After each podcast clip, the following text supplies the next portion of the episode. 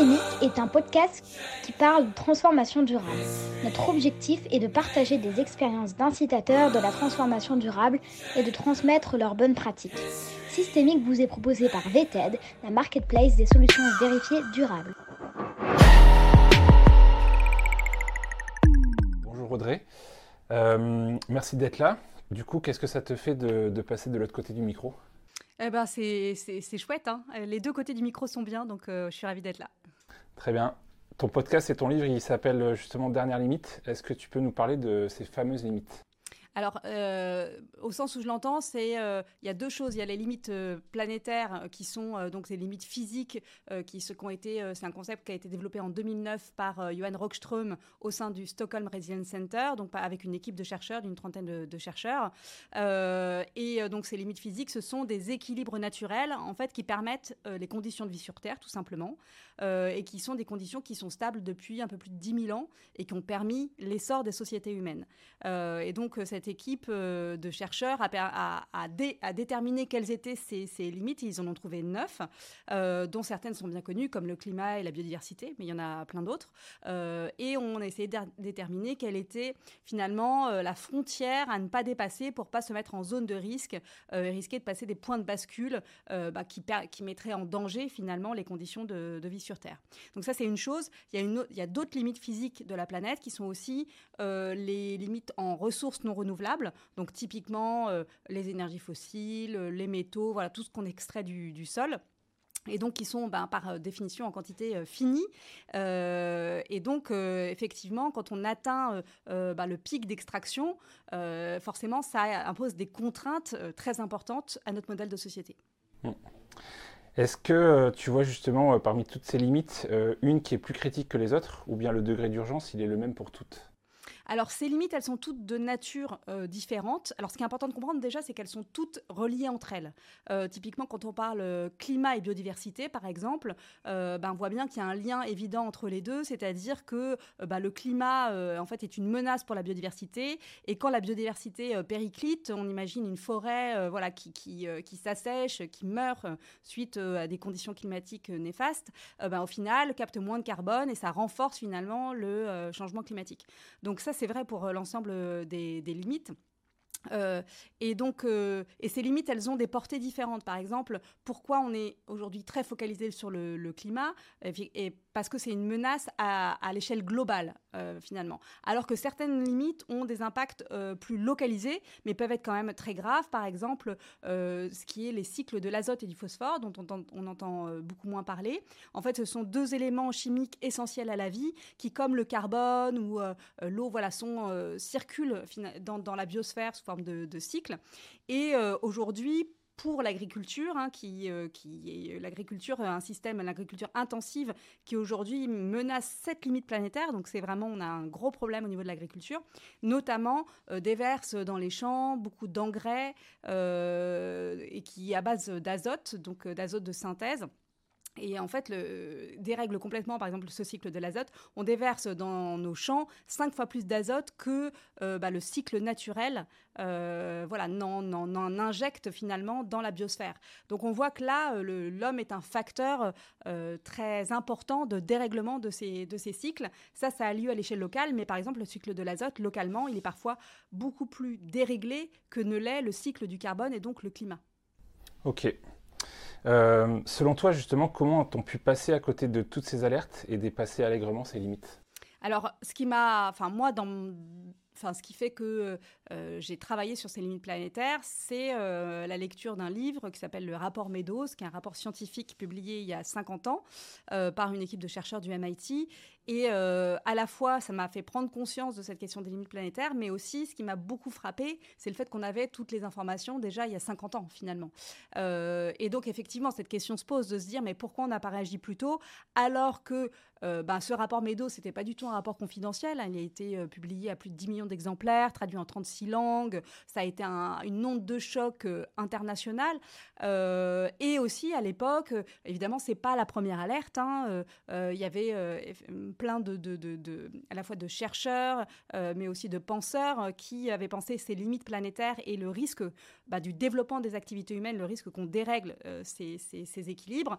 par exemple, dans les années 60, la biologiste Rachel Carson, qui avait publié ce livre Printemps silencieux sur l'impact des pesticides sur la biodiversité. Donc l'effondrement de la biodiversité, il était déjà, il y avait déjà une prise de conscience autour de ça.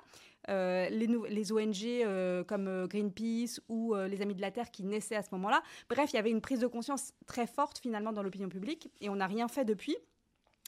Et finalement, c'est alors c'est difficile de répondre à cette question, mais c'est peut-être parce que ces éléments vont à l'encontre du récit euh, admis finalement, qui est une, forme de croyance sur le fait que euh, l'homme peut dépasser euh, les limites grâce au génie humain, grâce à, la science, à la technologie, que finalement, c'est d'ailleurs une croyance qui nous vient des Lumières, que finalement, avec nos, capacités techniques, nous allons pouvoir dépasser les limites de la planète et continuer à croître de façon infinie, malgré le fait que le monde lui-même soit fini.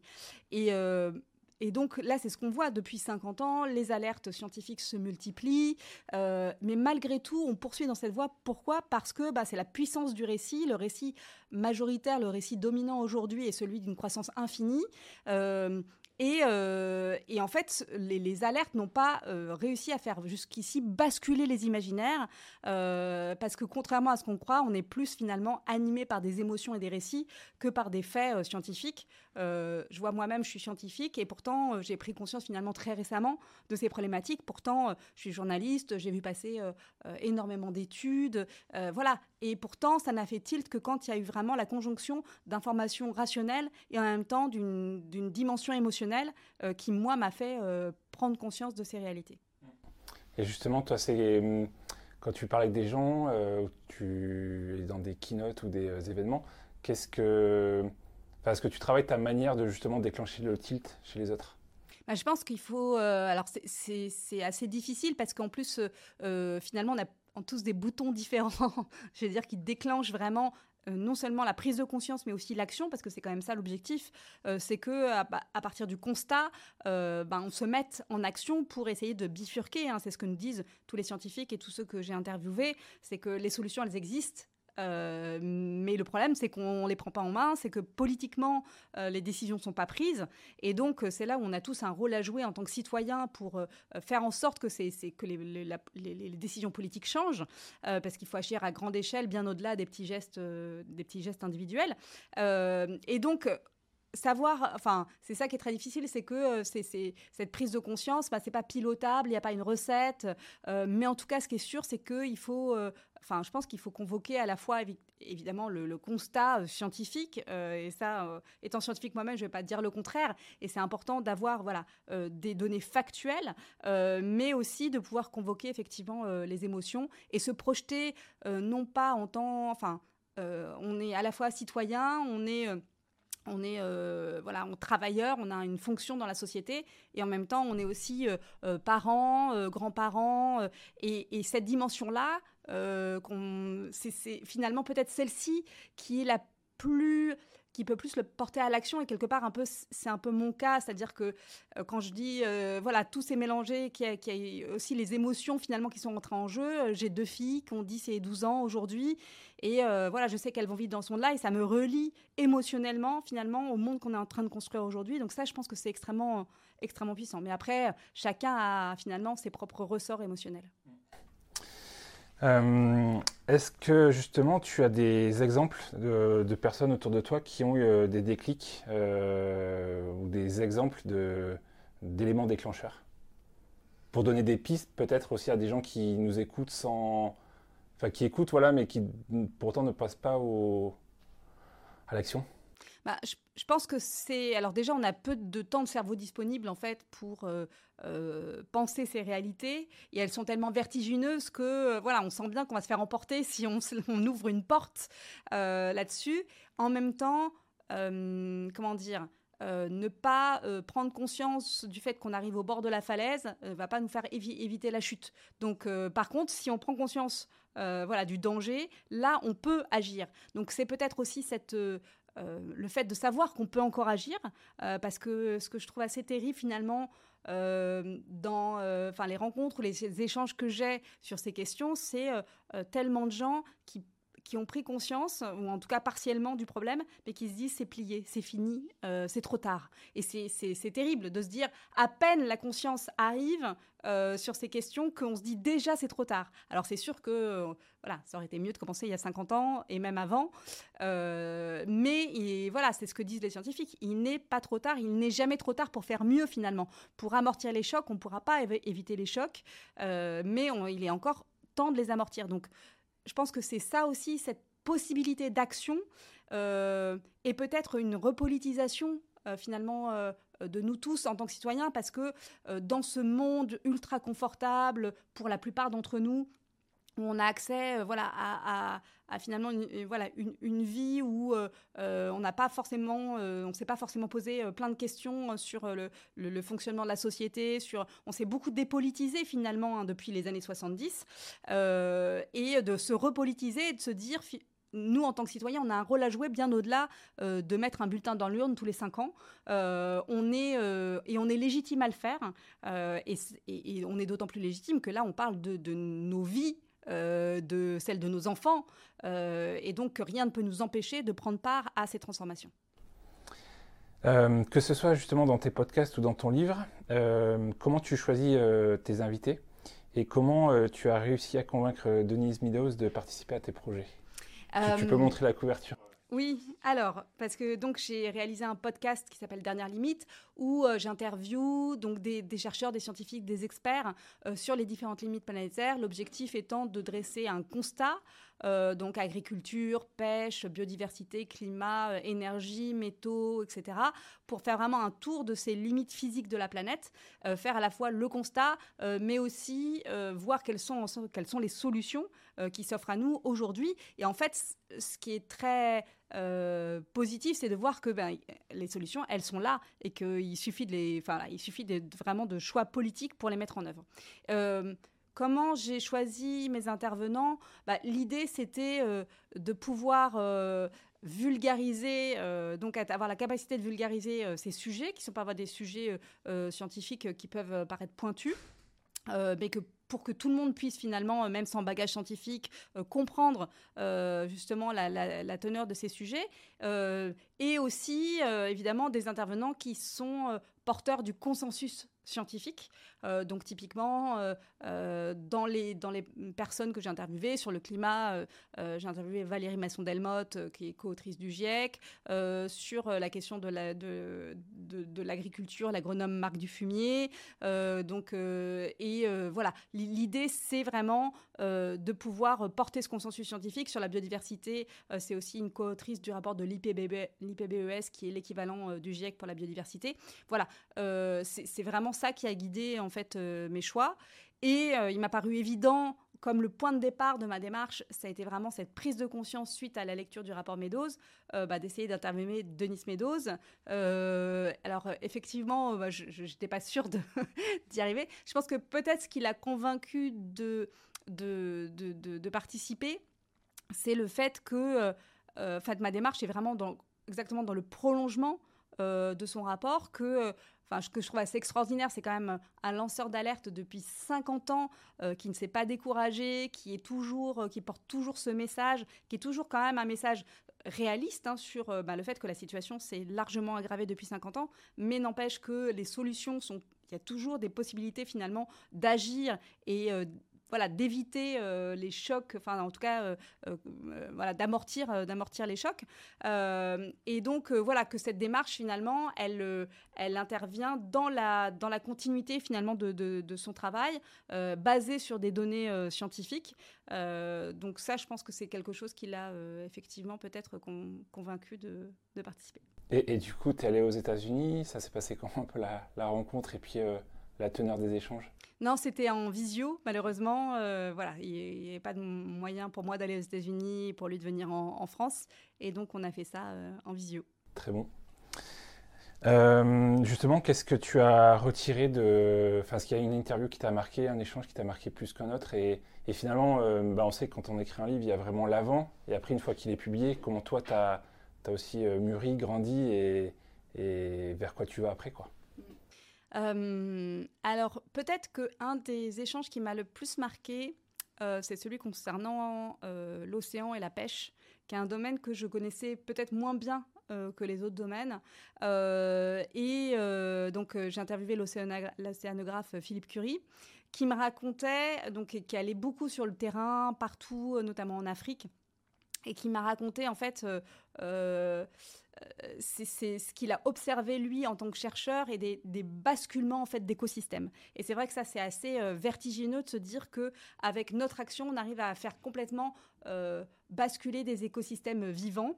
Euh, donc il m'a raconté par exemple qu'en Namibie, euh, qui est une zone où on produit, qui produisait voilà, des, quantités, des dizaines de millions de tonnes de sardines qui permettaient bah, aux populations locales de, vivre, bah, ces, stocks ont été, enfin ces populations de, de poissons ont été surpêchées, ce qui fait que ça a vraiment effondré ces populations, que ça a libéré des niches écologiques qui sont aujourd'hui occupées par deux espèces de méduses euh, qui, donc, cette zone produit maintenant des dizaines de millions de tonnes de méduses et très peu de poissons. Et une fois que ces écosystèmes ont basculé, euh, eh ben, voilà, on ne sait pas comment revenir en arrière finalement. Et cette menace-là, euh, elle est dans plusieurs, déjà, ça s'est déjà produit dans plusieurs mers du globe. Et par exemple, ça peut menacer aujourd'hui la Méditerranée, qui est une des mers, si ce n'est la mer la plus surexploitée, la plus sur laquelle pèse le plus de pression écologique. Euh, et euh, voilà, les épisodes de méduses euh, sont de plus en plus intenses. les stocks, vraiment, enfin les populations de poissons sont vraiment en très mauvais état. On surpêche beaucoup en Méditerranée. Et donc, c'est pas impossible que voilà ces zones puissent aussi basculer. Ces basculements d'écosystèmes, voilà, ça, montre à quel point déjà, enfin, on, perturbe finalement le monde vivant, mais aussi à quel point on est impuissant face à ces basculements. C'est-à-dire que non, il n'y a pas de solution miracle, il n'y a pas de technologie, il n'y a pas de voilà qui va nous permettre de revenir euh, en arrière. Euh, et évidemment, bah, là, on parle directement de l'alimentation. Hein. Il y a 3 milliards de personnes qui dépendent directement euh, bah, des ressources marines pour se nourrir. donc là, on parle ben, de, famine, on parle voilà directement de nos conditions de vie. donc ça, c'est par exemple quelque chose qui m'a beaucoup touchée. quel message tu as envie de donner aux décideurs publics comme privés? Je pense que c'est euh, déjà la compréhension de la magnitude du problème. Euh, et finalement, c'est un peu ce qui s'est passé euh, pour moi, c'est-à-dire qu'en tant que journaliste scientifique, j'ai été sensibilisée sur la question du climat, mais pour moi, c'était plus une question technique. C'est-à-dire qu'il fallait décarboner l'énergie. Euh, c'est un problème technique. À ça, euh, on peut proposer des solutions techniques. Donc, c'était dans la main des ingénieurs. Et ça tombe bien, j'étais plutôt techno-optimiste, euh, voilà, par ma formation, en me disant qu'on allait bien trouver quelque chose. Et c'est vrai que c'est une posture qui est assez confortable dans le sens où ça ne remet pas en cause, en fait, notre mode de vie. Et donc, ce qui change complètement de paradigme, c'est quand on se rend compte que oui, il y a le problème climatique, mais il n'y a pas que le problème climatique. Qu'en fait, on a dépassé déjà euh, six limites planétaires sur neuf, euh, et qu'en fait, c'est littéralement notre mode de vie, notre mode de le, fonctionnement de nos sociétés qui nous mène à dépasser les limites écologiques. Et donc, c'est pas seulement un problème technique, c'est qu'il faut revoir de fond en comble, du sol au plafond, notre, notre façon de vivre, finalement. Donc ça, je pense que déjà, cette prise de conscience-là, c'est vraiment... Euh, ce qui doit déclencher en fait l'action, c'est-à-dire que tant qu'on n'a pas compris que c'était pas un problème technique et que euh, c'est pas la croissance verte, euh, voilà, avec euh, quelques technologies supplémentaires qui va nous sauver, mais qu'au contraire, bah, l'accélération technologique, elle accélère la consommation de ressources. et que la seule solution, c'est de réduire les flux, c'est de réduire notre consommation de ressources pas, seulement réduire nos émissions euh, de CO2, mais réduire notre consommation d'eau, euh, de, métaux, de terres agricoles. Euh, c'est exactement d'ailleurs la définition de la sobriété dans le dernier rapport du GIEC, qui consacre un chapitre entier. Et, c'est vraiment dans les solutions à mettre en œuvre, s'il y a une chose à retenir, c'est vraiment de réduire notre empreinte écologique globalement. Oui, et ce qui est très étonnant, c'est que tu dis qu'ils comprennent la magnitude du problème et en même temps, ils ont accès à tous les rapports. Euh, à chaque fois, il y a des réunions, des conciliabules, etc. Et en fait, on a l'impression qu'ils parlent pour à la fois montrer qu'ils sont conscients du problème sans être capables de vraiment le traiter. Parce qu'il y a un moment donné, face à cette urgence, on arrête de parler et on, agit concrètement. Et on a l'impression que bah, chaque année, il y, a, un grand Raoult, il y a une grande messe, il y a, un truc comme ça, mais on ne voit pas fondamentalement les, effets de structure qui, avancent. Bah, Peut-être que euh, euh, justement, c'est ce manque de vision systémique euh, qui, ne qui, empêche de déclencher l'action parce que tant qu'on voit pas, euh, en fait, qu'on relie pas entre elles les pièces du puzzle, et ça fait partie du problème, c'est-à-dire qu'on traite dans les médias, mais on traite aussi dans les COP, dans les sommets, etc., les questions séparément. Le climat d'un côté, la biodiversité de l'autre, les océans, etc., etc. Et en fait, tant qu'on n'a pas une vision globale du problème, on ne se rend pas compte que c'est notre modèle de société en fait qui globalement est la et, donc de façon sous-jacente euh, la croissance économique euh, infinie dans un monde aux limites finies euh, bah, qui produit en fait ces effets. Et par exemple, chez vous, si vous avez une fissure qui apparaît sur un mur porteur, une seconde fissure sur un autre mur, que votre plafond commence à voilà s'affaisser, que votre plancher commence à s'effondrer, vous n'allez pas vous dire ah bah c'est des problèmes distincts. Vous allez aller chercher une source commune à ces, à, ces, problèmes parce que vous vous rendez bien compte que si vous mettez un coup d'enduit sur un mur, vous mettez un été pour tenir votre, votre toit, ça va pas suffire. Et en fait, euh, finalement, c'est les fondations qui ont un problème. Donc, et tant qu'on ne va pas euh, chercher le problème, la fondation du problème, qui est la croissance économique infinie, qui ne peut pas se produire. Enfin voilà, il y a une limitation des ressources et euh, des équilibres naturels à préserver. Tant qu'on n'a pas compris ça, euh, en fait, on ne peut pas résoudre le problème. Et c'est vrai que quand on fait face à plein de crises différentes, on se dit, euh, voilà, ce sont des problèmes différents qui amènent des solutions différentes. Mais quand on comprend que toutes ces, toutes ces problématiques, finalement, ont la même origine, qui est la croissance, la croissance de consommation de ressources euh, et la croissance de production de déchets, euh, parce que finalement notre société fonctionne de façon linéaire. On détruit la nature, en fait on consomme la nature et on en fait des, on, on la transforme en déchets. Tant qu'on n'a pas compris ça, en fait, on ne peut pas résoudre le problème. Donc c'est comme quand on a une inondation chez, soi, euh, ben, si on passe son temps à éponger euh, sans aller euh, réparer la fuite, en fait, on pourra éponger tout ce qu'on veut, mais on ne réglera pas le problème. Donc là, il faut aller à la source du problème. Et le problème, c'est qu'on ne peut pas consommer toujours plus de ressources dans un monde aux limites finies et euh, que le découplage, euh, c'est un vœu pieux, c'est un fantasme, mais ça n'existe pas. Aujourd'hui, historiquement, on n'a pas observé de découplage, euh, ni sur les émissions de carbone, même si aujourd'hui on voit que les émissions ralentissent par rapport à la croissance, mais elles, augmentent euh, toujours. Et euh, on ne l'observe certainement pas en consommation de matière ou de terres agricoles, etc. On voit l'empreinte matière, donc ce qui est finalement mesure toute la quantité de matériaux qu'on utilise pour fabriquer nos objets. Cette empreinte matière, en fait, elle ne fait que croître. elle n'a pas du tout décroché. Elle croît plus vite que la population mondiale et plus vite que le PIB. Et tu as dit quelque chose de très intéressant, notamment sur les COP par rapport au, au sujet systémique. Est-ce qu'une des solutions, même si ça ne réglerait pas tout, c'est justement de réinventer un peu le, modèle en faisant des, justement des COP, mais qui réunissent tous ces sujets systémiques justement pour sortir euh, Est-ce que ça pourrait être déjà une première piste ou une des pistes. Et effectivement, c'est ce qu'on faisait en fait au départ, euh, puisque suite au rapport Meadows et à cette prise de conscience euh, de l'opinion publique dans les années 70, on a lancé les sommets de la Terre. Donc le premier, c'est le sommet de Stockholm en 1972. Et ces sommets de la Terre, alors peut-être un des plus connus, c'est le sommet de Rio en 1992. Et ces sommets euh, traitaient de la globalité des problèmes écologiques. Et ensuite, finalement, c'est à partir du sommet de Rio où on a fonctionné un peu à la découpe où, euh, ben, à partir duquel a été créé euh, euh, en fait le, GIEC donc, et les COP liés à, au, climat, les COP de, la biodiversité. on a parlé aussi, il y a un autre volet qu'on connaît moins bien, mais qui travaille sur la désertification. et finalement, c'est à partir de ce moment-là où les éléments ont été séparés les uns des autres et qu'on a perdu cette vision systémique. Alors, je dis pas que les sommets de la Terre étaient idéaux parce qu'au final, idéaux final, ils ont accouché quand même d'un concept qui s'appelle le développement durable euh, et qui est euh, complètement euh, hors sol parce que de la même façon que la croissance verte, voilà, n'a pas de réalité physique, le développement durable non plus et ça a servi finalement d'écran de fumée parce que toute croissance s'accompagne de plus de consommation, voilà, de, matériaux, de ressources et plus de production de déchets. Mais au moins, on regardait finalement les problèmes euh, tous ensemble. Et en fait, on ne peut pas trouver de bonnes solutions si on n'a pas une vision systémique. Déjà parce que, voilà, on en a parlé, ça permet la prise de conscience, euh, mais ça permet aussi de trouver les bonnes solutions.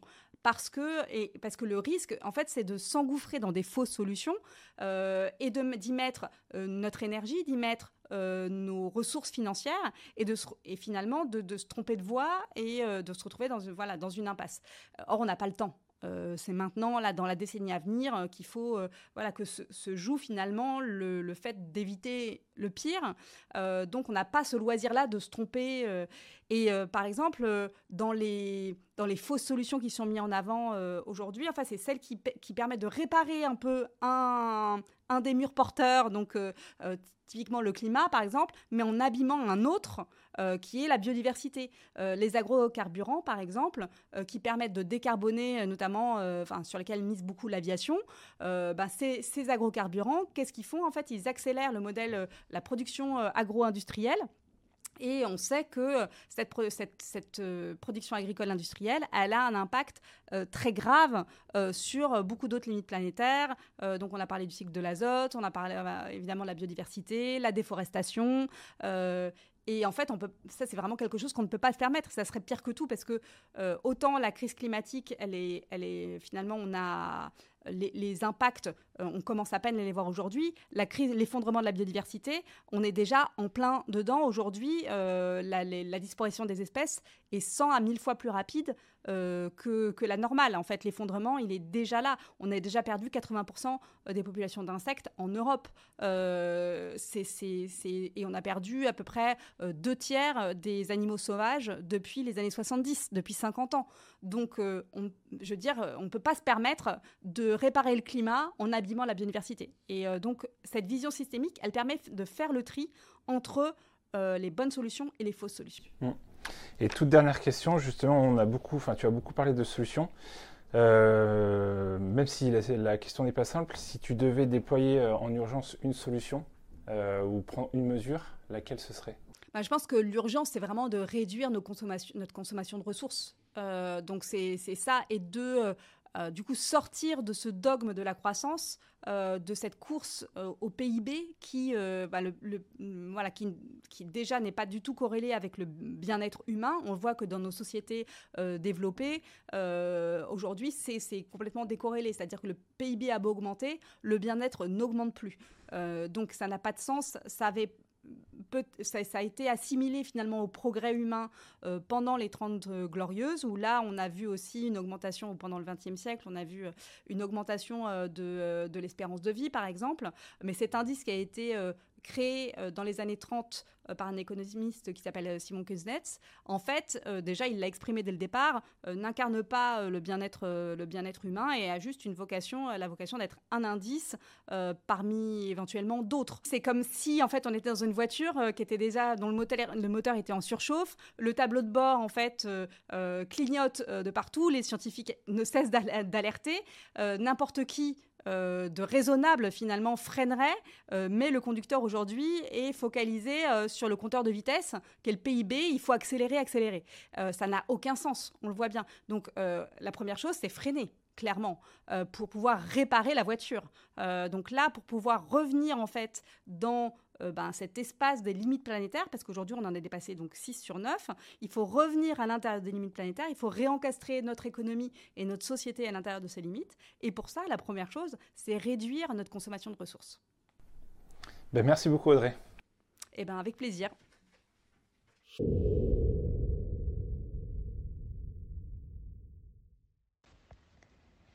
Nous espérons que l'épisode vous a plu. En attendant le prochain, retrouvez toutes les solutions vérifiées durables sur la marketplace VTED.